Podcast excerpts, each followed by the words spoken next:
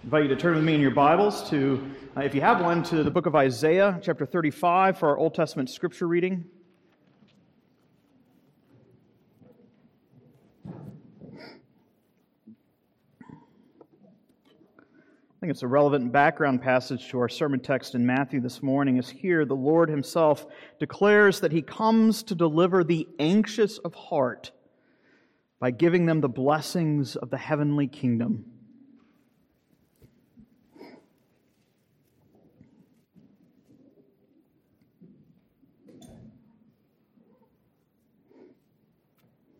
Isaiah chapter 35.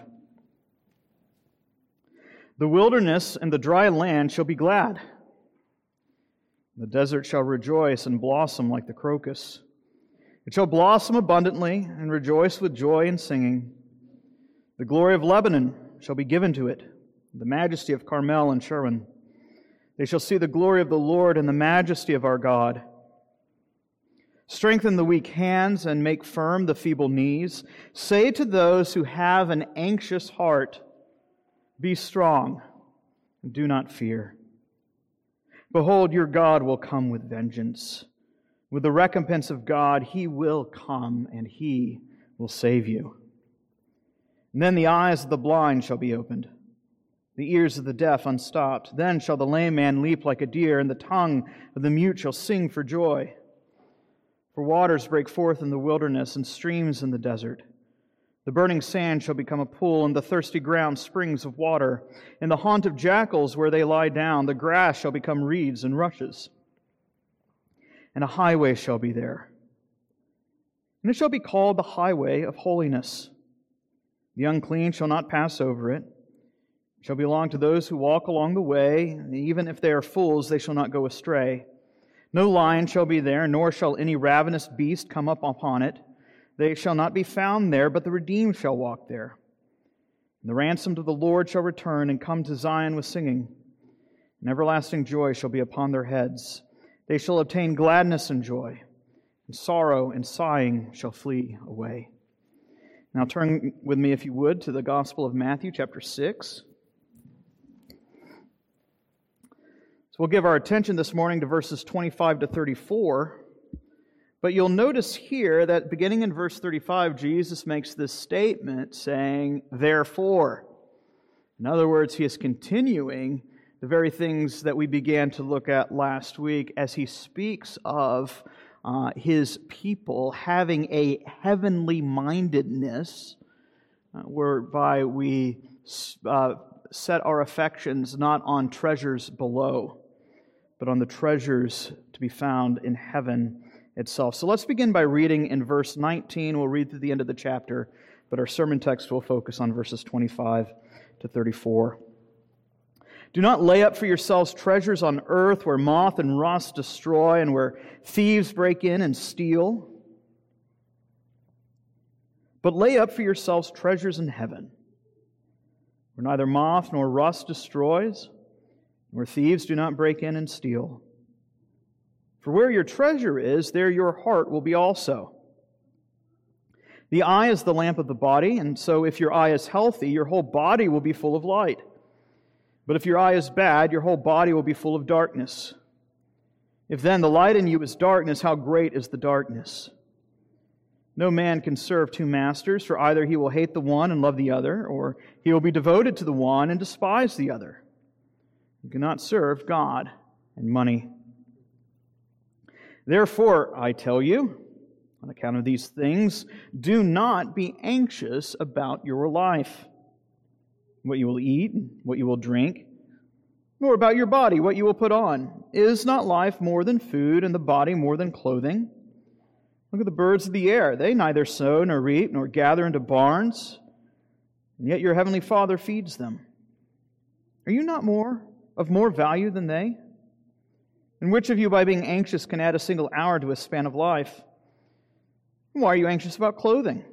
Consider the lilies of the field, how they grow. They neither toil nor spin, and yet I tell you, even Solomon in all of his glory was not arrayed like one of these.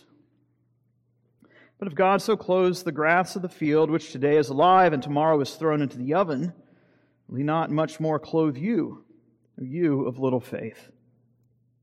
Therefore, do not be anxious, saying, What shall we eat, or what shall we drink, or what shall we wear? For the Gentiles seek after all these things, and your heavenly Father knows that you need them all. But seek first the kingdom of God and his righteousness. And all these things will be added to you. Therefore, do not be anxious about tomorrow, for tomorrow will be anxious for itself. Sufficient for the day is its own trouble. And this is God's word. Let's go before the Lord uh, in prayer. Our gracious God and Heavenly Father, as we submit to your word and you speak to us, we pray uh, that your Spirit would open the eyes of our hearts to understand what is being said, that we, uh, by the power of your Spirit, might be diligent to heed those promises you give, uh, as well as the exhortations that you command. We ask these things in Christ's name. Amen certainly seems like our Savior is trying to tell us something, as we see on, I think I counted five or six different occasions in this brief passage. Jesus' repeated command do not be anxious. You know, as we began looking at this particular section last week, and last week as we considered Jesus' own exhortation not to pursue those earthly things, speaking of the incapability one has the, uh, uh, uh, to, to serve both God and earthly possessions. It is one or the other. And I think many of us perhaps uh, could have walked away thinking that that was perhaps only a message for the wealthy. But as Jesus continues his teaching on heavenly mindedness, we are reminded in our passage this morning that covetousness is not a thing restricted by one's own tax bracket. Rather, we see that worldliness is a problem that is endemic to the whole human condition. Taken together, last week's passage and this morning's, we find that worldliness manifests itself in a number of ways. For some, it might be the pursuit of possessions and desires and earthly wants. And yet, what we find here is that worldliness is not simply found in the accumulation of toys and gadgets. Worldliness also expresses itself in other ways, particularly here in the anxiety we might have over basic needs, a problem that is common to both rich and poor alike.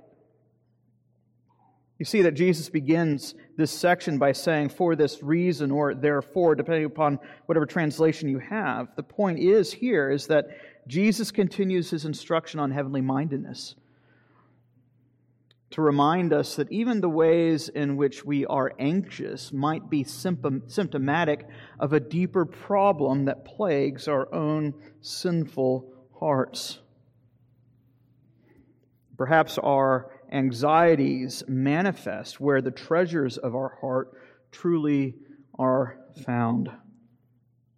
This morning, our Savior calls us from fear to faith leading us from crippling anxiety to childlike trust. And he does so by directing our thoughts to God's providential care for all his creation. There's two things I'd like us to consider this morning. First, I want us to consider the worries of men. You'll see that in verses 26 to 30. And then, secondly, we'll consider the kingdom of God in verses 31 to 34. So, the worries of men and the kingdom of God. I think it's fascinating here how Jesus places, uh, put, uh, nails, nails the finger on the head. No, I, I just totally mixed metaphors. He, he puts the nail on the head with the problem of worldliness, the crass materialism that plagues even our day and age. The problem with it is that it is too narrow minded. This might strike many, perhaps some at least, because I think so many around us consider Christianity to be the thing that is narrow minded rather than the world around us. And yet, in Jesus' own words, we see here in this passage that the problem is not with the Christian faith.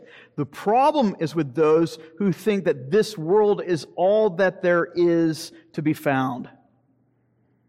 Jesus says very clearly, Is not life more than the sum of the things that we pursue, such as food and drink and clothing?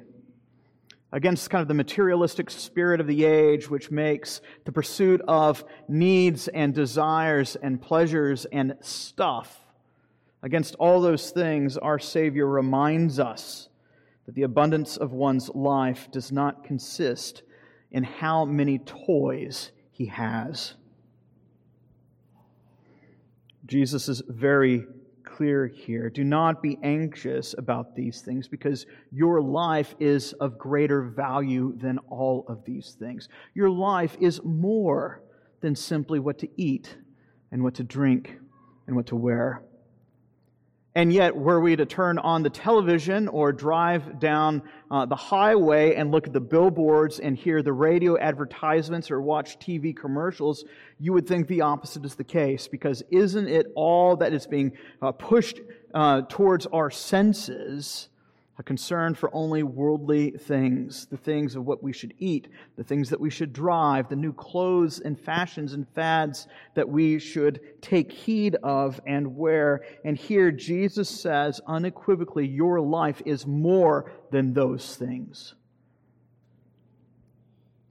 Human life is not less than food and drink. Jesus is not saying that food and drink are irrelevant or unimportant. But Jesus is setting our sights higher to remind us that the life consists in more than food and drink.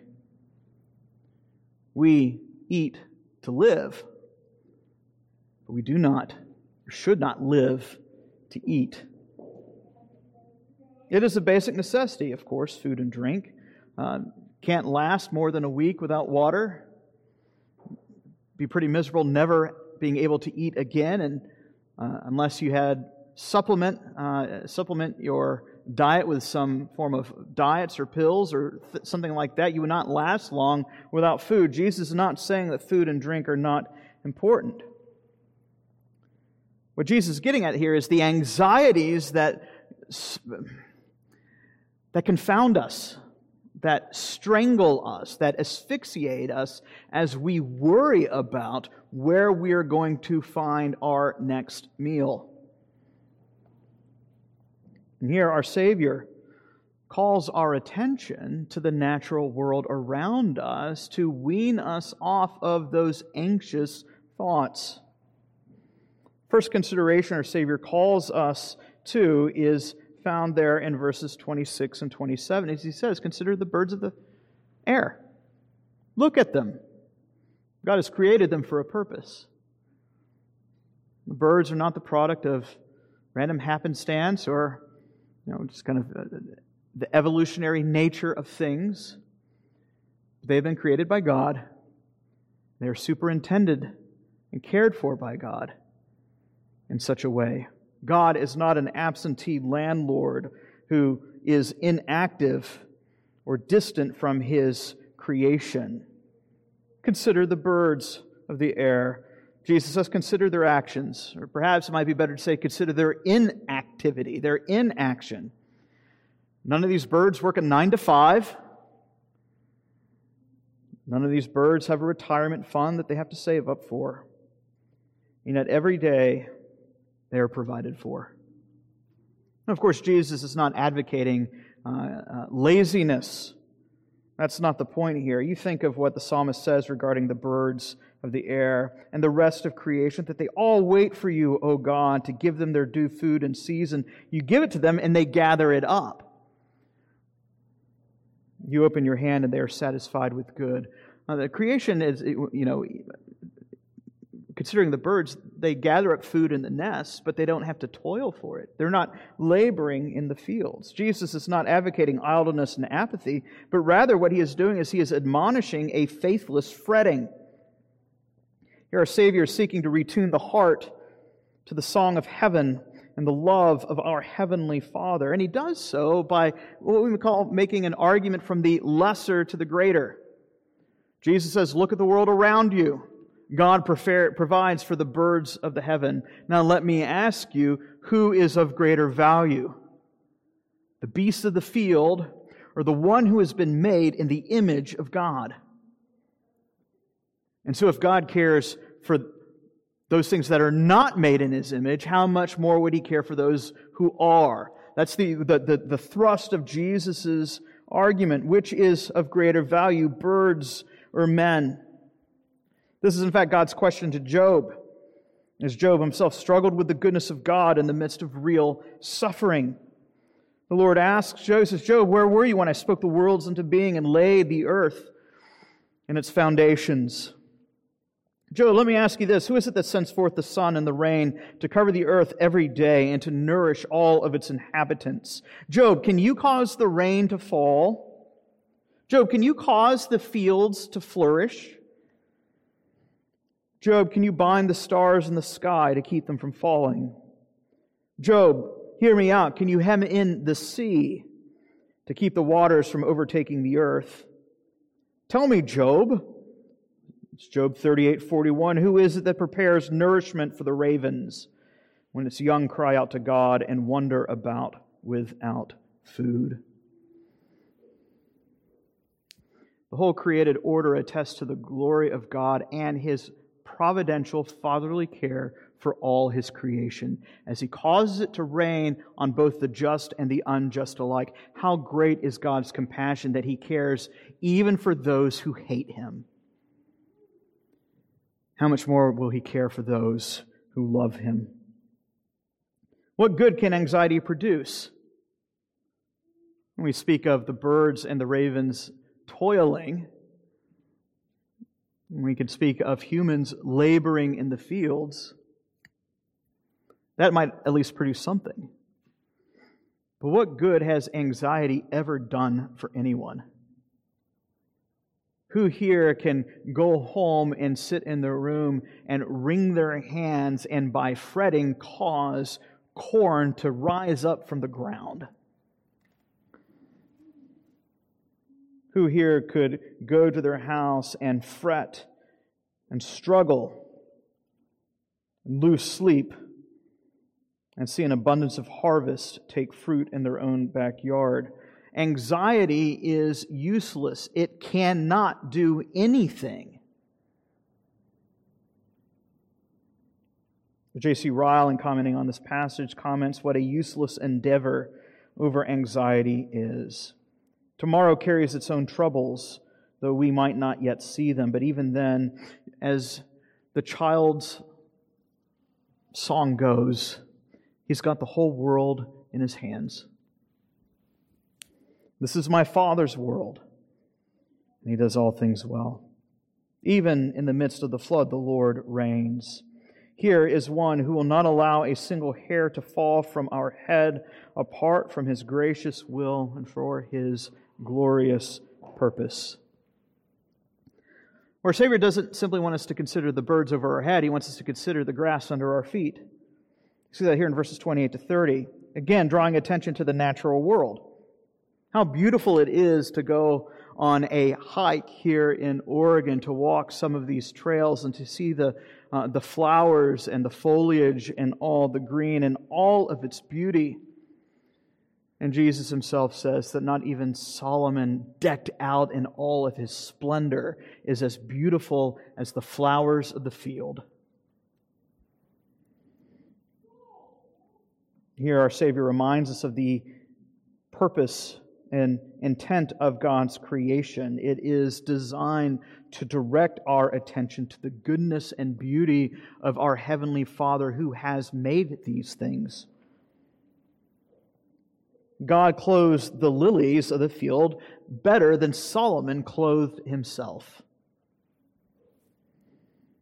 And again, Jesus argues from the lesser to the greater if God will clothe the lilies of the field with such beauty, which is more valuable? The grass, the flowers, or the hair on your head? Look out at the grass, it's transient, it's fleeting. Just look how green it is now. Wait till July comes, or after months of no rain, it just withers. These things are so transient. And what a contrast they are with the human soul, which is of much greater value because on that soul bears the mark of one who has been made in the image of God. Be it grass or gold, they both have the same end. The gold will rust, the grass will wilt. So, why put your hope in either one of these things? Our Savior continues to draw our attention to the things of eternity. The grass might be of greater beauty than glittering gold, yet it too will fade away.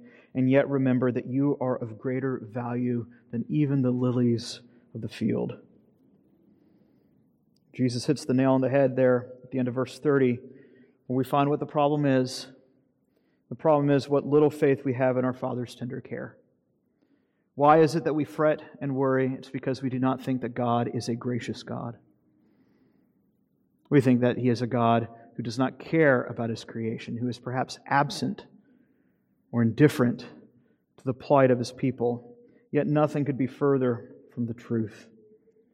So now our Savior uh, turns our attention from the worries of men to those lasting things, the kingdom of God. You see that here in verses 31 and 34. Jesus gives yet another command. He gives it stated in the form of a negative Do not be anxious. These various expressions of anxiety that plague our hearts, of the, the worry over food and drink and clothes, they are symptoms of unbelief. Why is it that they, we worry about those things? Jesus himself says these are the things that the nations, the Gentiles, are consumed with. These are the things that, that all their sights, all of their focus, all their attention is bent on. I recently began reading Paul Johnson's uh, History of the, the United States. You read so many history books, be it of the U.S. or ancient civilization. What is so often the discussion? The discussion of uh, the, history of a particular people or the things that they are uh, concerned with, obsessed with. It might be architectural achievements or art or food or com- commerce, wealth and flourishing, and yet all of those things are earthbound. Jesus says that's all the nations are consumed with. It's all they're concerned. They pursue these things. They have horse blinders on their eyes, yet rather than them being kind of a horizontal horse blinders, they're, they're vertical. They're unable to see what lies above them. Here, our Savior calls us to consider the history of heaven itself, to consider the God of glory and the redemption that is found in the death of His Son, and the blessings that are found in Him who died and was raised to life indestructible. Do not be anxious. That is what the nations do. We'll see later on in Matthew's gospel as he tells the parable of the sower that this is one of three things that will choke out the, the effectiveness, the fruitfulness of the word in one's life.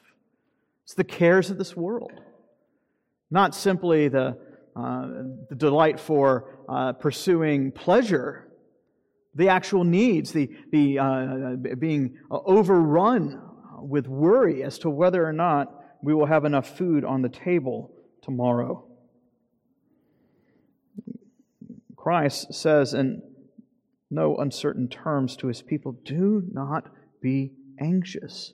Such anxiety in this particular case is symptomatic of a lack of trust in the goodness of God. Consider the goodness of God. Well, Jesus doesn't simply leave it here in the negative. He says, all right, don't be anxious, right? Don't think about the pink elephant in the room. What do we do? What's the alternative? If we are not to be anxious, what should our hearts be focused on, positively speaking? When we see that here in verse 33. If we are not to be anxious, negatively speaking, positively speaking, we are to seek first the kingdom. Again, this is a question of priority. Jesus is not advocating for this kind of carefree uh, sort of folly where you're like, well, I'm not going to go to work today because I know the Lord will provide. We must take Jesus' own instruction here in light of the rest of Scripture, which is also breathed out by God Himself. You think of Proverbs' repeated warnings against sloth and laziness, or Paul's own instruction to Timothy, where he says that if anyone does not provide for his own household, he has denied the faith and is worse than an unbeliever. So Jesus is not saying, don't be worried, be happy, like the old Bobby McFerrin song. Just go ahead and get yourself a, you know, a lawn chair, sit out and drink mojitos all day. It's not what Jesus is getting at. Rather, it's a question of priority. What are the things that should take top priority in our lives? The top priority is not the acquisition of food for the end of the day. What is it that Jesus already taught us to pray? The Lord's Prayer. Give us this day our daily bread.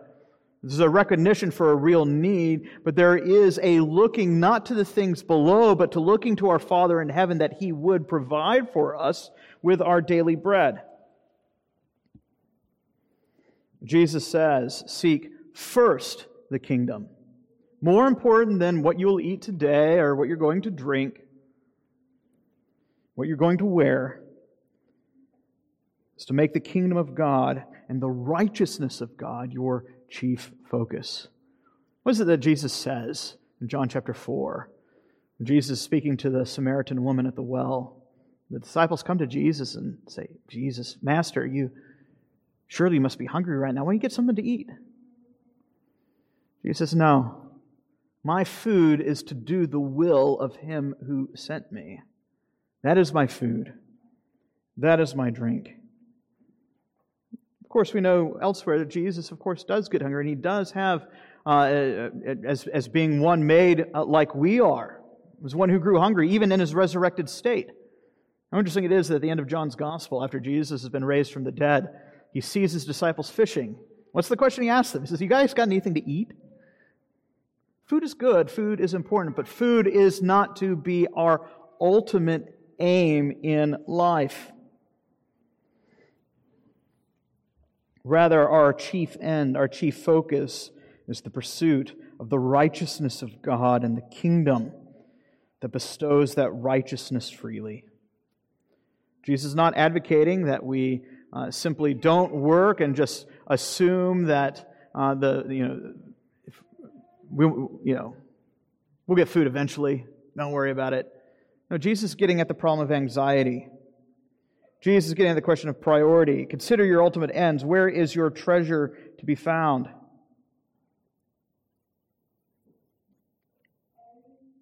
Jesus is not saying that you are not to talk about your concerns with your heavenly Father. There might be there might come particular points in time where you don't know if you're going to how you're going to get food the next day. Perhaps you may have just lost a job or the crops that you were growing for the season, there was a bad flood or a drought, and now there's just not enough food to put on the table, and there are real concerns. What Jesus is calling for us to do is to appropriate those God given means that our Father would provide for us in those times of trouble. You think what Paul writes to the church of Philippi be anxious for nothing, but just bottle it up and don't talk about it. It's not what he says. No, he says, Be anxious for nothing, but in everything by prayer and supplication, with thanksgiving, let your requests be made known to God. In other words, we are to entrust ourselves to our Father's care. We are, when we are in times of need, to call upon our Father and ask that He would provide. But we call upon Him with thanksgiving, knowing that He will provide in due time. Peter writes the same thing. Therefore, humble yourselves under the mighty hand of God, that he might exalt you at the proper time. We might ask, How is it that I humble myself under the mighty hand of God? Do I take all the burdens of this life on my shoulders and try to just deal with it on my own? No. Peter describes the manner and means by which we are to humble ourselves and that is by casting all of our anxieties upon Him because He cares for us. And that is really the main point of this portion in the Sermon on the Mount. Our fathers care for us. That's the question we have to ask ourselves. Do we really believe that our Father cares for us?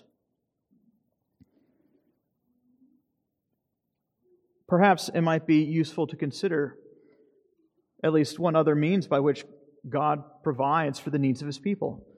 We, we call it to the Lord, we pray to him, as, as Paul calls us to do, knowing that he'll provide in his providence. But we remember that Christ has established a kingdom, and his kingdom visibly manifested on the earth is found in the church. And among the several offices and office bearers Christ has placed in his church to care for his people includes the office of the diaconate. It is a ministry of mercy intended to help the people of God in times of need. This is one of the ways in which God, our Heavenly Father, expresses care for His people by giving servants to His church to help us in those moments of crisis so that when trouble comes and we are found without food and drink, perhaps because we have lost our job, or because there's been an unexpected bill that has popped up, or you name it. There are provisions that Christ has made for his people to remind us of our Father's heavenly care. We should remember those things. And when we do so, when we consider the labors in this congregation of James and of Eric, we should be reminded of God's fatherly care for his own children in times of need. Christ has given us a kingdom, and he's given us a government, and even the, the, the, the, offices of that government are designed to direct our thoughts to the goodness of our Father who governs his church. Just as the psalmist himself writes, I have been young and now I am old, yet I have not seen the righteous forsaken or his descendants breaking bread. And so our Savior calls upon us to prioritize the kingdom. And your Father will take care of all of those other basic needs. Notice the, the, the response to this. Seek first the kingdom of God and his righteousness. And what does Jesus say? And all these other things will be added unto you. Again, Jesus' point is not to say that food and drink aren't important. It's that there are things of greater importance. There are matters of greater import. Your life is, consists in more than food and drink. You see, C.S. Lewis, when he gave a series of radio talks in the midst of, of the Second World War, later putting these things to writing in his book Mere Christianity, says this. He says, Aim at heaven, and you will get earth thrown in. Aim at earth, and you will get neither. C.S. Lewis was talking about a slightly different scenario, but the contents of what he's saying apply equally here. This is what Jesus is getting at. If you're simply seeking for the things of earth, you're not going to get it. Those things are transient, they'll fade away, they'll pass away. And if you seek first the kingdom of God and his righteousness, and you make that your priority, all the other lesser things are going to be thrown in as well. Jesus is not talking about a brand new car or steak dinners every night or you know, everybody to have a you know, brand new PlayStation 5. Jesus is talking, however, about if you seek first the kingdom of God, He will provide you with all that you need. Might not be as much as you want, but He'll provide you with everything you need. All of these things will be added to you. Man needs to live by bread, but man does not live by bread alone.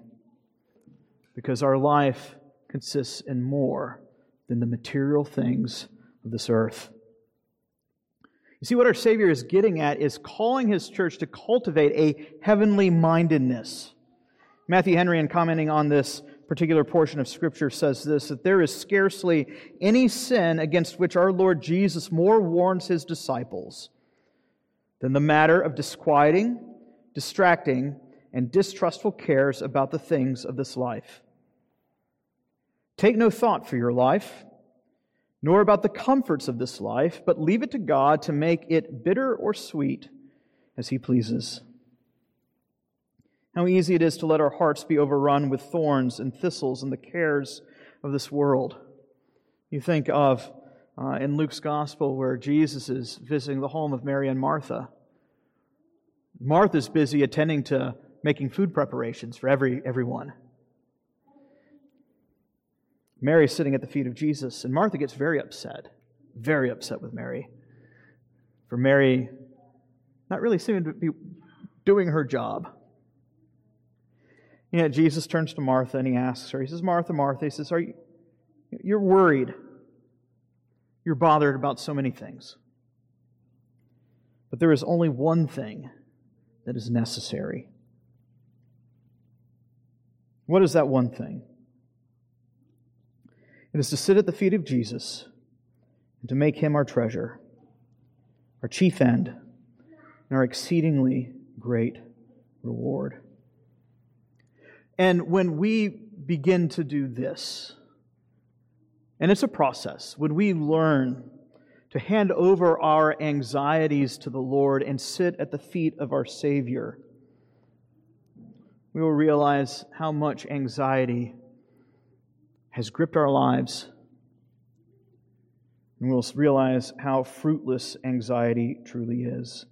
That anxieties are symptomatic, at least here, of a lack of faith and earthly mindedness.